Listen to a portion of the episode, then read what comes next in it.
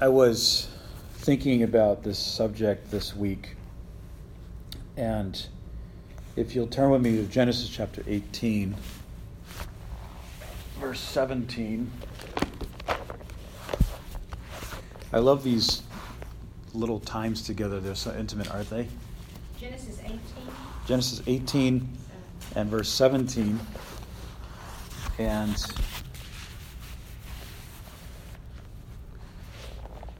I just think it's so. Um, it's such an awesome th- thought to think of this verse when it says, the second part of the verse, and the Lord said, Shall I hide from Abraham what I am doing? Shall I hide from Abraham what I'm doing? And you can put your name there. You know, we can put our name in there. Shall I hide from me? Put my name in there, what God is doing. And God doesn't want to hide from us what He's doing. And God was going to do a great work there. Even though it was a terrible work with Sodom and Gomorrah, God was going to blow the city away. But it was an amazing work, and God didn't want to hide it from Abraham.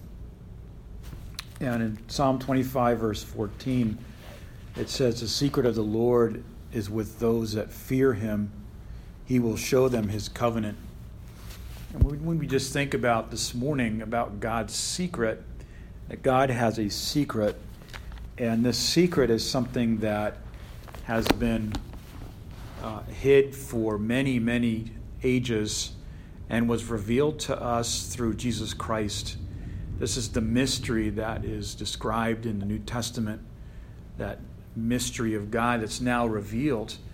And the prophets in the Old Testament really desired to know what this secret was.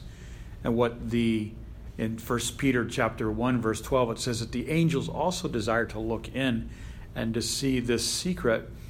And when we think about this mystery or the secret or the new covenant, um, and I want to talk about that a little bit this morning in reference to what we started talking about last week about faith, is that God has a secret and when we think of people keeping secrets, we think of um, secrets that sometimes are hidden because of just dishonesty or insincerity or just for, sh- for the sake of shame or just because someone doesn't want to reveal the truth about something. And we see this happening right now in, in our world of politics, don't we? We see this whole discussion about secrets being kept and um, and uh, she can come on if she wants. And so when we think about secrets, um, people have secrets. We have secrets, don't we? All of us have secrets. And these secrets are something that are um, things that are in our lives that, um, whatever it could be, these are things that and it's interesting, isn't it, that God has created human beings to have a part of them that is very, very private that nobody knows about. Isn't that interesting? That this we have this privacy with God. And that there are things that are between us and God that, that God works out in our life and that maybe no one ever finds out about. And I'm not talking necessarily about bad things, I'm just talking about things in our life that God is dealing with us with. And these secret things are things that are in our life that um, are things that God knows. And when we think about this, and sometimes we hear preachers preach about the secret sin, and you know, sometimes it's very kind of a terrifying message to listen to. You know, God knows your secret sin. Well, of course, He knows that, He knows everything else, and He knows, of course, all the other sins that we haven't even ever committed yet, and whatever and that is the secret between, that's the privacy that we have between us and God, the, the privacy of our relationship with God. And we call it here the believer priesthood. And so when God deals with us in a very private way, he wants to reveal something to us, and that is the secret of the Lord. And what is the secret? What is the secret that God wants to reveal to Abraham, to Moses, to all of his friends in the Old and New Testament. What is that secret that God wants to reveal to us in the church age? in the world that we live in today, it is expected that all secrets be revealed and displayed openly because, quote unquote, everyone has the right to know. And this is the information that the devil will like to traffic. He would like to traffic all of this information in the political world, in the social world, in the, in the world of media, uh, in the world of people's private lives. The devil wants to take all of this information and traffic it. And he does this in a very self righteous way because the devil is very self righteous. Uh, he is the most self righteous being on the planet, in the universe. He is, he is convinced that he has been wronged by God and that he is, is being wronged by the angels and that he has been wronged by man being put on the earth to rule the earth that he was originally given to rule before man was created. And so the devil wants to traffic this information and he wants to gather this information and he wants to corrupt people with information. We just we read this description about the devil in the book of Isaiah that he was that God knew in Isaiah 14 his traffic.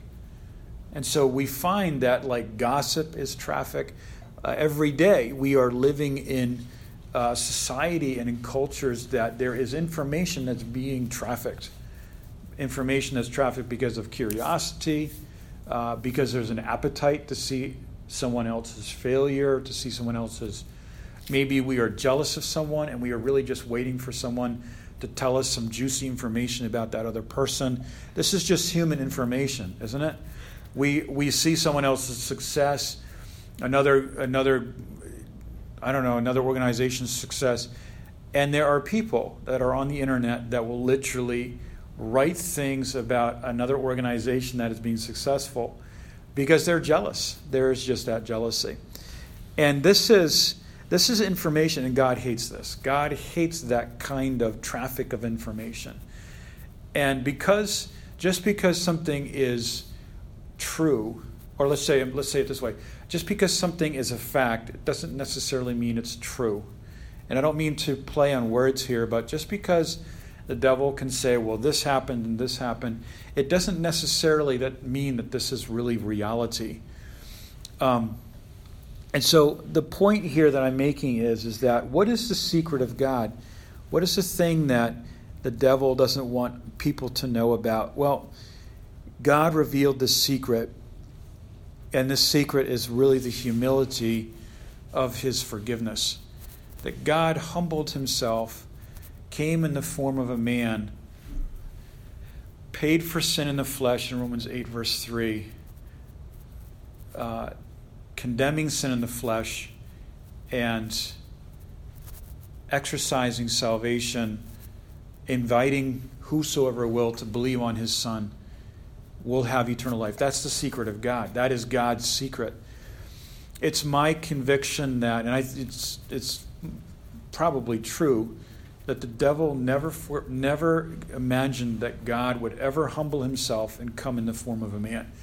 It, because the devil is so proud and so arrogant that he never would have calculated that God would come in the form of one of these sinful, pitiful creatures and in the flesh, live in the flesh for 33 years and pay for their sin.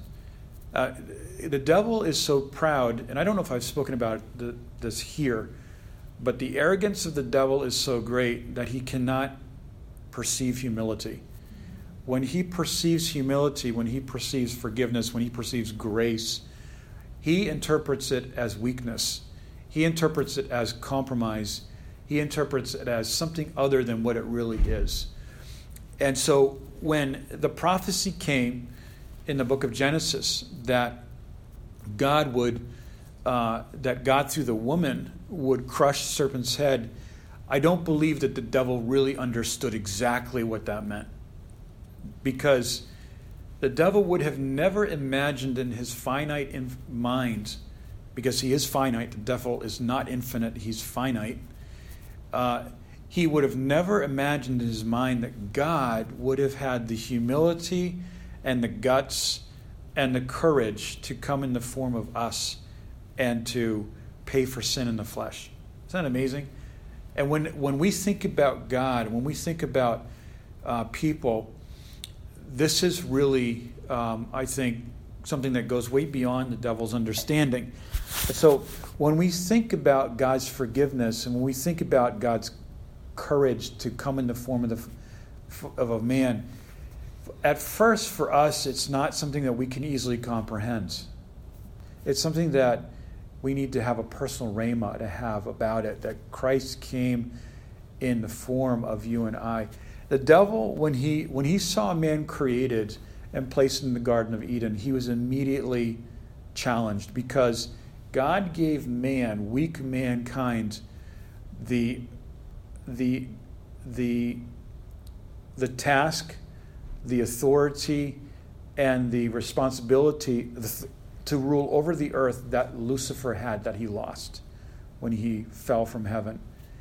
And now Lucifer looks this beautiful, or now Satan, this previously very beautiful, very talented, beautiful sounding angel, is now looking at a finite person that has needs, appetites, desires, and f- sees this man now who is weaker, um, potentially weaker than he is, rule over his domain. This for the devil was a huge problem. And so when that's why he came and he des- desired to deceive man through Eve. And so what is God's secret? What was God's plan? What was God's uh, thinking? The secret here was forgiveness. And you know, if you look at all the religions of the earth, you're going to find that Christianity is the only religion that has a message of forgiveness. Um, that's number one. You're going to find that Christianity is the only religion that has a belief system based on God forgiving man through sacrifice. You're not going to find that in any other religion in the world. This is what makes Christianity so different and so powerful. This is forgiveness for people who do not deserve one ounce of forgiveness. The devil understood the justice of God because the devil was in the presence of God for an undefined amount of time. He understood the nature of God, that God is a God of justice. But as an angel, and as well as the other angels, the devil didn't understand grace. Uh, God's angels did not understand grace yet. It was an aspect of the nature of God that had not been revealed yet in creation. Uh, it is possible that, you know, angels were ruling aspects of the universe with the different um, different uh, responsibilities, and through the universe was glorifying God. That the, all the stars and the constellations were glorifying God until the fall, and then when the fall happened, uh, there was still not that understanding of the grace of God, and so this is the secret of God, I think, through the ages that God, in His justice, sent His Son to be in our place, to stand in our place, to take upon Himself the image or the association with us. Uh, Jesus was guilty in many ways by one way by association. The moment that he associated with us, he was guilty. He was guilty. Like he associated with us, and he was guilty. Immediately, he was guilty because that was the way the justice of God was. So, if we are to have a ministry of any kind, we really need to be filled and motivated with the love and the forgiveness of God. You know, this past Wednesday when we were down there and doing the street ministry, I looked at these people and I had several, you know, I had several conversations with these people. And these are people that have probably a lot of secrets in their life, as a lot of people do. But also, a lot of these secrets really were very open. You could look at their life and you could see exactly what was going on. There were homeless people there, there were people that were high, there were people that were living just very different kinds of lives. And when we think about God's forgiveness, these people are just as forgiven as you and I are today. And God knows what is happening in these people's lives with their with their unspoken situations. And when we think about our life and maybe that aspect of our life that is between us and God, that maybe things that people don't know about. Uh, instead of living in condemnation and fear and guilt and um, uh, separation from God, we need to understand that number one, God knows us. He knows every aspect of us, He knows every detail of us. Uh, God knows us better than we know ourselves. He knows things about us that we don't even know about ourselves yet. Um, did you ever do something and you were so surprised that, that you said something or did something and you thought, I can't believe that I was even able to do that, that I, that I did that? And you know something? God knew. God knew in eternity past. And God knows even things that we have not done yet, or said, or thought that, that are already been taken care of at the cross. Sometimes people make more of an issue of things that are happening in their life. They make that a bigger issue than the nature and the power of God Himself. People take, we take aspects of sin, we take aspects of temptation or fear or failures, we take these things and sometimes because of just not understanding the grace and the forgiveness of God, we lift that higher than the cross. And we actually are worshiping the terribleness of something rather than the glory and the wonder of who Christ is and his grace. When we put great when we put sin and the and the failure of mankind in the perspective of the cross, that it's been paid for already, that it's been taken care of by God already. We are no longer glorifying something that the devil wants to traffic. You know, um, there are just some things that, like, you know, people say, well, that should be talked about, that should be exposed, that should be. But I think that there are some things that God doesn't want exposed and talked about and trafficked because there's too much room for self righteousness in there. You know? That's not my problem.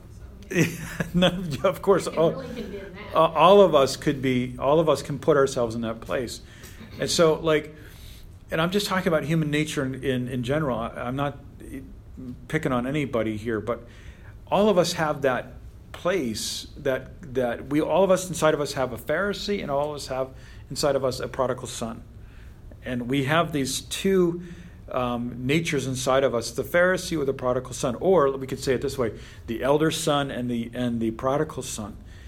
And what God wants to do and what God has already done is he taken, He's taken all of that to the cross and He's crucified that. And I think that sometimes we can find ourselves, and I don't know what's happening in our lives or people's lives. I'm just saying from, and I say this a lot, that many times I preach about things that are happening in my life. And I don't mean to be a subjective preacher, but I just share what what God is showing me during the week. But sometimes I think that we can have conversations about things with people that have that's already been crucified, and it's already been taken care of by God, and they're, they're things that have already been decided by God, and and I think that when we do that, we are doing despite to the blood of Christ, and. I was just thinking this morning, I was getting ready that, you know, the meetings that we have here Sunday mornings, they're very sacred, you know. They're just really sacred. These are we're very sacred people. The few that are here, or the great number that are that are here, is very sacred, and uh, it's because of the blood of Jesus Christ. And God's people are very, very sacred, and we are sacred. You are very sacred. We are purchased with the blood of Christ. We have the same value in the eyes of God as Jesus has in the eyes of God. Did you know that? You know that, but we don't always feel that way, do we? That you and I have the same value in the eyes of God as His Son. You know? So when we pray and we ask God for things, why would we think that God would not answer those prayers because we've done something or we've thought something or maybe we're worried about something in our life that is quote unquote a secret, you know, or whatever? All of these things need to be brought to the cross. And secrets and not secrets or whatever thing, all of that goes to the cross and we surrender at the cross and we say, God, in Hebrews chapter 12, all things are open and naked before Christ, before the Word of God. And, and that means that God can, God's Word has judged all. And in Romans chapter 8, verse 32, God has judged all in unbelief, and therefore he has had mercy upon us all. And so when we think about this, um, I, you know, I, um, and I, I, think all of us uh, have seen this. You know, sometimes, uh, uh, you know, a, a Christian individual, high profile Christian individual may fail in their life. And it's just it's just so it's just so unnecessarily publicized for the whole United States to see and the whole world to see. I don't think that God takes pleasure in that. I think that, that I think that that's what really God hates. Like when Saul failed and wound up ending his life prematurely, what did David say? He said that this was the Lord's anointed and don't publish this. We've heard Pastor Stevens talk about this. Don't publish this in Gath. Gath was this Philistine city, which was just filled with all the enemies of Israel and all the enemies of, of Christ and all the enemies of God. And there is a world that we live in that has enemies of who God is. And this is namely the world that the devil is really controlling. And so, what David is saying, he's communicating the heart of God that don't publish this in Gath. God doesn't want sin, the sins of the believer published in the world. God doesn't want that. I'm not referring to anything in specific. I'm just talking about the integrity of God in forgiveness. That when God has forgiven us, He has erased it from His omniscience. When God has forgiven you and I, and, and other people, it, it has been erased from the record. It cannot be brought up in the eternal court.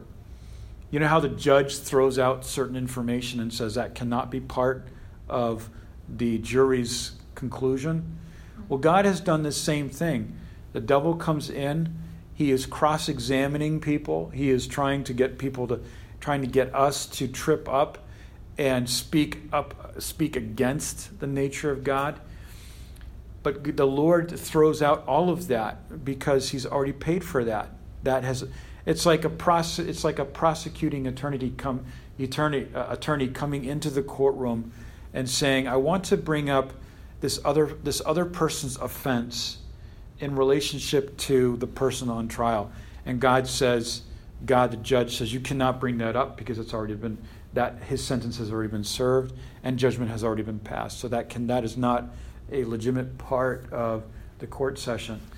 And so, what is the secret of God? What is that thing that is so unbelievable that no one would have ever imagined that God would have done? It's that God sent his Son in humility to forgive. And so, if we are to have a ministry of any kind, we really need to be filled with forgiveness. Um, and when we are filled with this forgiveness and there's this love, there's an anointing in our life that takes us and makes our ministry so powerful and pertinent. What's so powerful about the ministry of Christ? His forgiveness. What made him a greater prophet than all the other prophets? Well, of course, he was the Son of God, but his ministry of forgiveness. This unconditional. Unconditional love. And this is the greatest message that God humbled himself. Like and this is the lie. This is the lie that is surrounding our argument is that God is a God of unconditional mm-hmm. love because I didn't realize that the God of the Muslims is not the same God as our God. Yeah, absolutely. I always thought it was the same God, and after Ms. X spoke, I realized mm-hmm. that's why they're so distorted, and that's why we have to forgive them because their God mm-hmm. is a God of lies. Yeah, Allah is not it's the God of the Bible. It's no. a totally different God. Yeah, absolutely. And this is what Islam doesn't have. They don't have forgiveness. No. They, when when you talk to a Muslim about how does Allah deal with your mistakes if you sin, and they say, well, Allah is merciful. But on what basis is He merciful? No. Where is the sacrifice for your sin? Uh, Allah can't can't be can't be justfully merciful without the payment for sin. And so without giving people a choice. The the greatest the greatest thing that Islam can or any other religion uh, for that matter can can um, put put out there is that God just is tolerant, that God winks at sin, that God just. Uh, what about the Jews? Do they have forgiveness? Yeah, they have forgiveness through. I mean, anyone has forgiveness at the moment that they believe on Christ as their Savior, and and really, this is the greatest message that um, that we could really be sharing. And this is the message we want to be um, we want to be sharing with people, and, and not only with people, but individually in our family. That uh, I heard recently, and I don't remember who said this, but they said it this way: that marriage is the continual act of two people forgiving each other. Yes. I think that that's so true. Or any relationship. Absolutely, in friendships or with relationships with families, kids.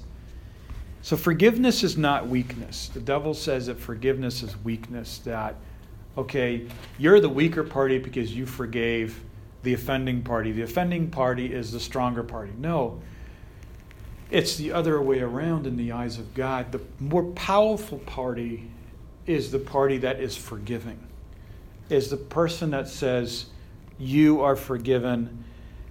Um, and Pastor Schaller has taught this too that we don't have a choice. We have to forgive. We must. It's absolutely something that we have to do in our life. We are commanded to forgive. This is one of the most impossible aspects of our Christianity forgiving people and forgiving ourselves. And that's why there has to be a huge, big cross in the middle of our faith. That when Jesus said to Peter, You have to forgive your brother 70 times 7, Peter said, Lord, increase our faith. I mean, remember when he said, Increase our faith? That was what he was referring to. He was referring to not an impossible circumstance in his life, he was referring to forgiving his brother and maybe even it was John that, that Jesus was asking Peter to forgive because some commentators say that Peter and John had a little thing going on, like a little conflict, but we don't know. We can't prove that, but it's interesting to note the way they refer to each other.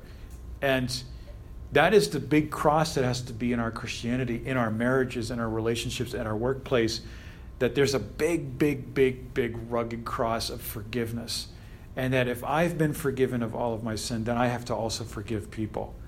And I have to also forgive unsaved people as well. And how does this work? Well, it's really amazing that Christ is the example of how this whole thing works. That Christ, who had never sinned in his life, the creator of the world, creator of the universe, the creator of everything that we enjoy, came to this earth as a servant of a much lower, much baser world than where he had come from. And he could have said, you know, guys, I didn't have to come here. I didn't have to do this. Uh, where is the respect? Where is the honor? Where's the thanks? Where's the worship? Where is where is what I, where is the most basic things that I deserve as king? He didn't come in that way, he came as a servant. Gods in other religions uh, never experienced suffering, temptation, or betrayal. You know, when you think of gods of other religions, they never experienced betrayal. They never experienced unjust death. They never experienced uh, any kind of suffering. Um, the only suffering that maybe some of these of these religious figures experienced was self induced, like Buddha or fasting or something that in, in some way resulted in getting glory for themselves. God is the only one, the only God that ever experienced rejection, even though he was perfect and that he was good. And so when we look at this application of what I'm talking about here, we can see this with Joseph and his three brothers and his several brothers. Um, Joseph here, and I think this is one of the most amazing stories. I love this story. And I, I can just quickly recap it. Joseph is sold into slavery to the enemies of Jacob's family, the Egyptians. He is taken and he's lied. He's, uh, his brothers lie to his father about Joseph being taken. His, his father is heartbroken for many, many years many years, not just for a few months or a few weeks, for years. And the guilt is just starting to accumulate in his brothers' minds. But God takes Joseph, puts him through a process, and then promotes him. And Joseph was in jail for about seven years. He had an opportunity to get out. He doesn't get out, but he's in there for another seven years. And one commentator said that it may have been because God was still trying to work forgiveness in Joseph's life, that Joseph had not yet quite forgiven his brothers. That's just a speculation, but those 14 years in prison, God was doing something in Joseph's soul. And Joseph gets out of prison. He is risen, he, he is lifted up to a very high position next to the Pharaoh. And then we find that his brothers show up not knowing that this is Joseph. Hollywood could not have come up with a better plot. This is an amazing story. And so Joseph's brothers come. Joseph recognizes them, but they don't recognize him. He leaves the room because he's overcome. He comes back, and he, that is just his moment of revenge at that moment. You know, um, he could have just said, God has brought these brothers to me. Uh, they are poor, they are troubled, they are, they are suffering, and I can finish them off. But jo- what does Joseph do? Joseph shows mercy. And this is the amazing story of the mercy and the forgiveness of Joseph to his brothers. And this is a, Joseph is a type of Jesus Christ and there's three levels of forgiveness that we see with Joseph. The first level is that he did not demand compensation for the sin. That's the first level. And this is the first level of forgiveness for us that we're not demanding from people repayment for people's sin. This is what it's called. We call this mercy.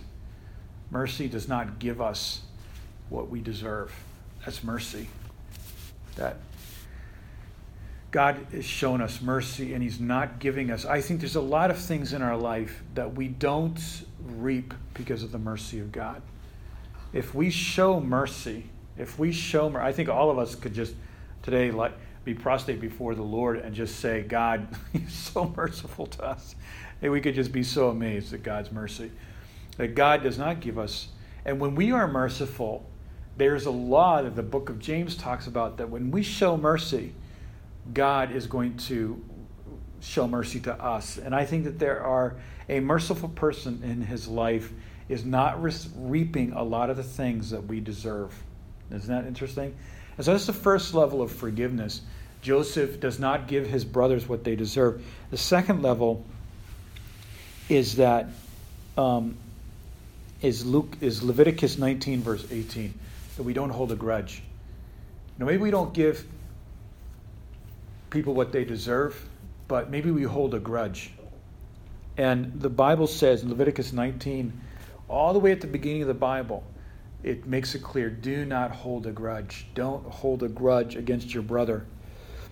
And so not only do we not, not only do we show mercy and don't give people what they deserve, and we could so easily kind of just God brings them to us, we could so easily kind of just move a finger and there would just be total judgment on those people. Or we could show mercy. And Joseph shows mercy, but he doesn't hold a grudge against his brothers. And that's the second level. And then the third level, which is the highest level of forgiveness, is that Joseph erases the past sin as though it never happened. Joseph just erases it. He doesn't bring that into the conversation. It's not part of the narrative with his brothers. The brothers bring it up, but when, when the brothers bring it up, what does Joseph do? He just says, you know, what the devil meant, he said, what was meant for evil, God had a bigger plan, a bigger picture, a bigger, a bigger purpose. And that's the highest level of forgiveness. And I think that for us to truly forgive and to forget, which is the most impossible part for us to fully forgive and to forget. The only way for us to do that is to see a bigger picture. That it was part of God's plan for Joseph to suffer victimhood so that he could be brought into Egypt and be brought to a place where he could bless his brothers.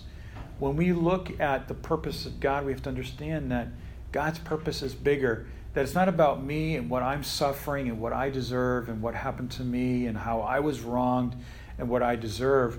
Yes, those are those are valid questions, but the bigger picture is can I in the circumstance be the victim and forgive so that God's purpose can be revealed. And this is the main point of what I'm saying this morning is Say that one more time. Is that can I be the victim in a situation voluntarily and not react and say, "Okay, God, you have a bigger purpose in this even though I don't see it." I am being the victim here. I am victimized. I have been do I have been duly wronged. I have been maybe maybe even criminally wronged in some area of my life.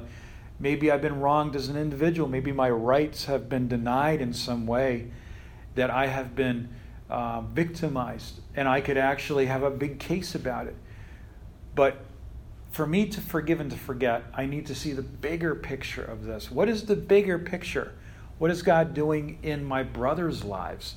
What is God doing in my father Jacob's life? What is God doing for the future of Israel? Okay?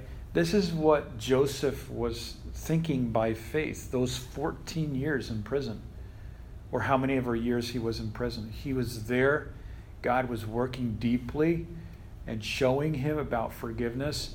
And, I, you know, to forgive someone, I don't say that it can happen in a day. It maybe took, maybe it took 14 years for Joseph to forgive his brothers. But he was on that path of forgiveness. He made that decision. I'm going to make a decision in my heart to forgive. And maybe that takes a long time. You know, maybe it takes a long time, and that's okay because God will work with us. Hebrews 10, verse 2, makes this last point uh, so true that God has forgiven us to the point where we should no longer live with any consciousness of sins. And that word is sins in, is in the plural, which means not just one, but many. When we come to God and worship, God does not want us to be living in the consciousness of sins. God wants us to be living in the consciousness of His presence. Um, Christianity is not about us sin, stopping from sinning, which many people would like to see happen. Christianity is about understanding how powerful the work of the cross is and how powerful the finished work is. That that Christ crucified all of our sin, that He crucified all of these things, and that, that I don't have the right to remember someone else's sin, but not even my own sin. I don't have that right to live in that. So, just to finish this, um, why do we need to forgive? What does this change? If I forgive someone, what does it change? How does this change the circumstance? It takes all the power out of the um, situation it takes all the energy, the negative energy, all the power, all of the all the power that the all the entertainment. is all the entertainment, yeah. all the. Start thinking what are you going to do to the person. Yeah, I mean we're all that we've all. I mean, you know, when we shift into that, I don't know, neutral mode in your mind, where you're just neutral in your mind, you're you're just. I don't know if you guys know what I'm talking about, but you're just mind. You're not in control. Your mind is just kind of talking and talking and talking, and you're just kind of I don't know, you're doing something at work or something, and and you have these this flow of thoughts coming like like oh I, you know this person someday is going to wind up paying for what they did you know i'm not going to necessarily do that but but life is just and and people use this word karma you know karma is going to come and get them you know and and it's like karma is just a demonic system of uh, it's so demonic that that like you know there is no karma when there's a cross. You know, the cross crucifies all karma. You know, I mean, karma, like good karma or bad. How's your karma today? Good or bad? I don't know. I have no karma. It's all crucified. Um, because all of that has been crucified. And for me to talk about uh, sin in someone else's life, like we, that is very, very. I mean, we, you know, the sin needs to be addressed in the in the in the correct way through the Word of God through, like, I remember in Baltimore at the elders' meetings, we didn't sit there and just talk about people's sin. So people wonder, like, what do you guys talk about in these elders' meetings? We don't sit and talk about people's sin and what's happening with that person and why are they doing that. And we're not in there judging people. I mean, the first, I mean, the meetings would be three, four, sometimes four hours. most of the meeting is just fellowship, talking, talking vision, talking about what we want to do. How can we support missions? How can we support what we're doing? How can we support what does God want to how is God leading us? What does God want to do in the future? And if there is something that's happening in somebody's life, you know, um, you know, Pastor Hadley just does a lot of counseling, and you know, and, but never he's never talking about he's never talking about people's sin. He's not, you know, even if something comes up, like the other elders don't even know many times who he's talking about, you know, or anyone else is talking about because because we understand and we've been taught for so many years that that that the blood of Christ is so sacred that we cannot trample on the blood of Christ. And if we ever want the swift judgment of God, then we can just start judging people. if you ever want to experience chastisement, then then start judging individuals. So, why does this change? I just need to finish up here. We forgive, number one, for God's sake. We just forgive for God's sake, for Christ's sake, for the blood's sake. You know, I have to forgive because Christ is already forgiven. And I have to honor that. You know, when the when the cherubim were looking at the Ark of the Covenant, they weren't looking around, they were looking at the blood at the mercy seat. They were facing down at that point. And that's the highest angels of God in heaven. That God today today is not searching to and fro to find who's sinned and who has not sinned. God is his the focus of heaven is on the blood of Christ. That that is that is when it comes to man, when it comes to you and I, Christ uh, is the issue, and the angels of heaven are looking at the secret of God, which is the blood of Jesus Christ. The second reason why we need to forgive is for our own sake, and I think someone has already said that here this morning that we it's connected with our with our well-being. That if we forgive the offender, then it'll be well with us. It'll be well for us. If we forgive, we're going to have a flow of blessing in our life. Maybe the other person never gets right with God, but you know what? If we forgive, then, then it's going to be well with us and we will be healthy people. And if the relationship is restored or if it's not restored, then that's God's business. You know, maybe someone has done something to destroy a relationship uh, our relationship with them. We forgive them even though the relationship is never restored. When that person comes to our mind, we just say, you know what? Forgiven. Forgiven. And we have to consciously, consciously say that. We have to consciously say, okay, forgiven. They are forgiven. And that's the most important thing that, because the first thought comes what they did to us, that hurt, the pain is there, yes, but bottom line, forgiven. I've forgiven them. That's the decision that I've made in my life. And whether the relationship is restored or not, they are forgiven. And then lastly, for the offender's sake, we need to forgive people for their sake. First, for God's sake, because of the blood of Jesus Christ. Secondly, for our sake. But lastly, for the offender's sake. You know, the person that has that has um, that has offended us. When we forgive someone, we're stepping back and we're allowing God to deal with that person. Sometimes God can't deal with people because nobody's forgiven them. and we've all become judges, and so God's like, okay, I'll let you guys take care of them and see how you guys do judging that person. But that person never ever enters into the chastisement or the merciful work of God because we are too busy not forgiving them. And when we play the judge, then we're limiting God and we're tying his hands and we're not allowing God to deal with things because we are involved. When we forgive people, we're stepping back and we're allowing God to come into the scene. And we are happy, we are released, we are healthy physically, mentally, spiritually. Like, you know, lack of forgiveness, bitterness, we all know it it, it secretes bad toxic chemicals in our bloodstream. Uh, it's bad for our digestion, it's bad for our respiratory, it's bad for our neurological, it's bad for us bitterness for us is just bad in every way. But when we forgive ourselves, when we forgive other people, we are actually in a place of well being. We're a place where God can bless. And we're putting that person in a place where God can deal with them. And someone may say, well, Justice, you have to do something about that. Well, if we've gone to someone alone and spoken to them, and we've, we've done it God's way, then you know what happens?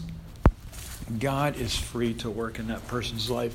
And sooner or later, yes, not karma, but God will deal with a person. And you know what's amazing is that when God deals with people, when God deals with us, He does that in such an honorable and respectful way. And we talked about that a couple weeks ago about the woman caught in adultery. God, Jesus was so respectful and so honorable and so um, valued this woman so much that he did not dare to uh, rail her or to be sarcastic with her or in any way to um, uh, uh, uh, despise her value as a child of God.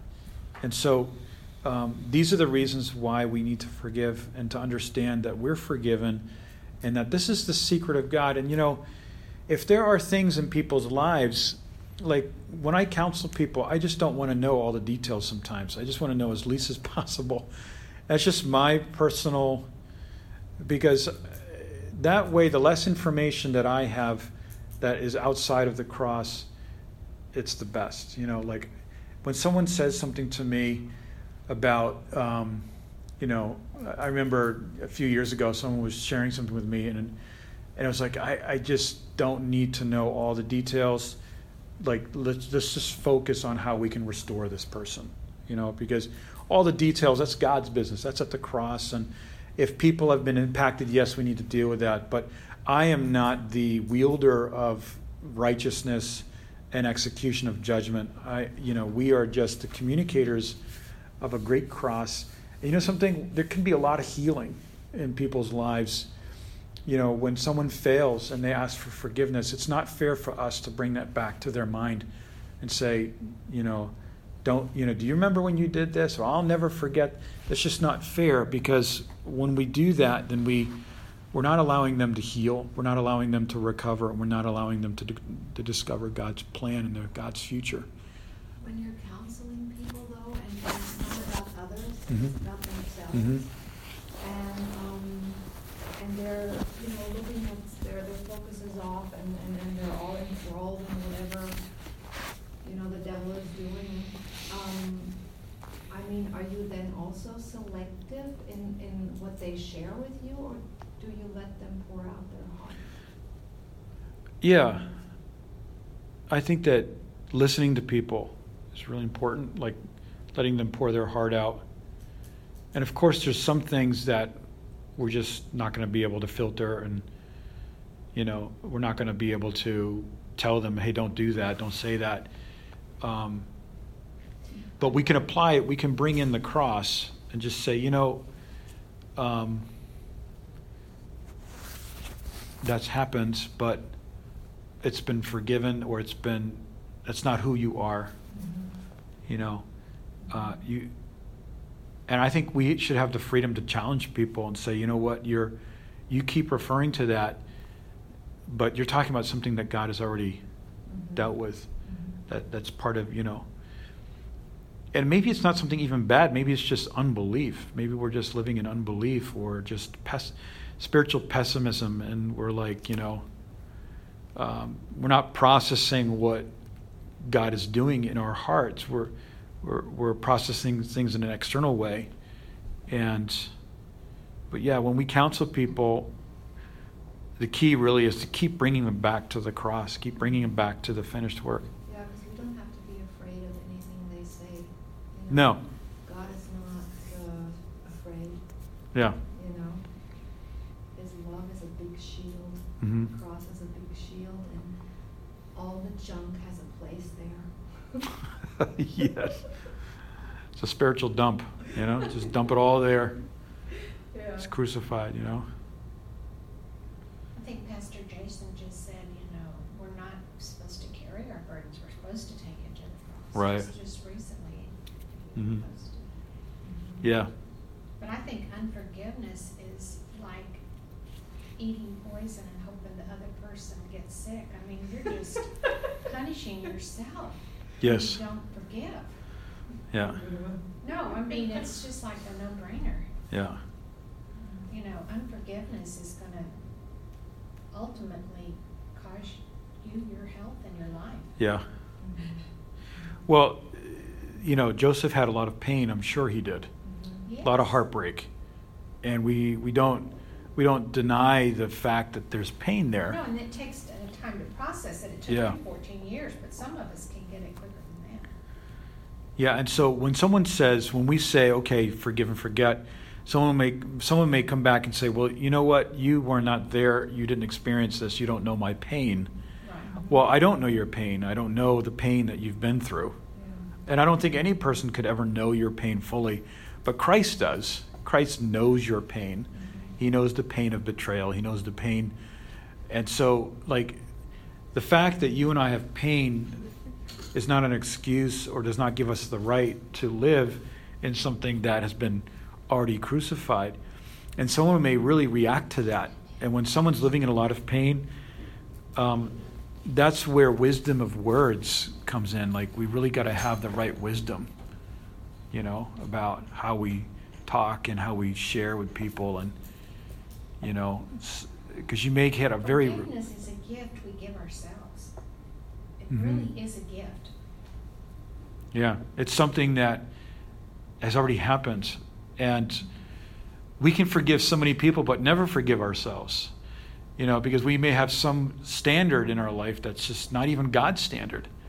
Like, you know, like, you know, in Eastern Europe, you know, if a woman has a messy house, then it's a terrible uh, it's a terrible sign of her you know womanhood or motherhood or wifehood or whatever. I mean okay yeah i mean that's we want clean houses but that's not that's not spirit that has nothing to do with spirituality. You know what i'm saying? There are these some of these standards that we have that that have nothing to do with god's standards or righteousness or salvation. So people live in unforgiveness or guilt about things that are not even spiritual you know so. Yeah something we could probably talk about all day But I love it that you say it's, it's a secret mm-hmm.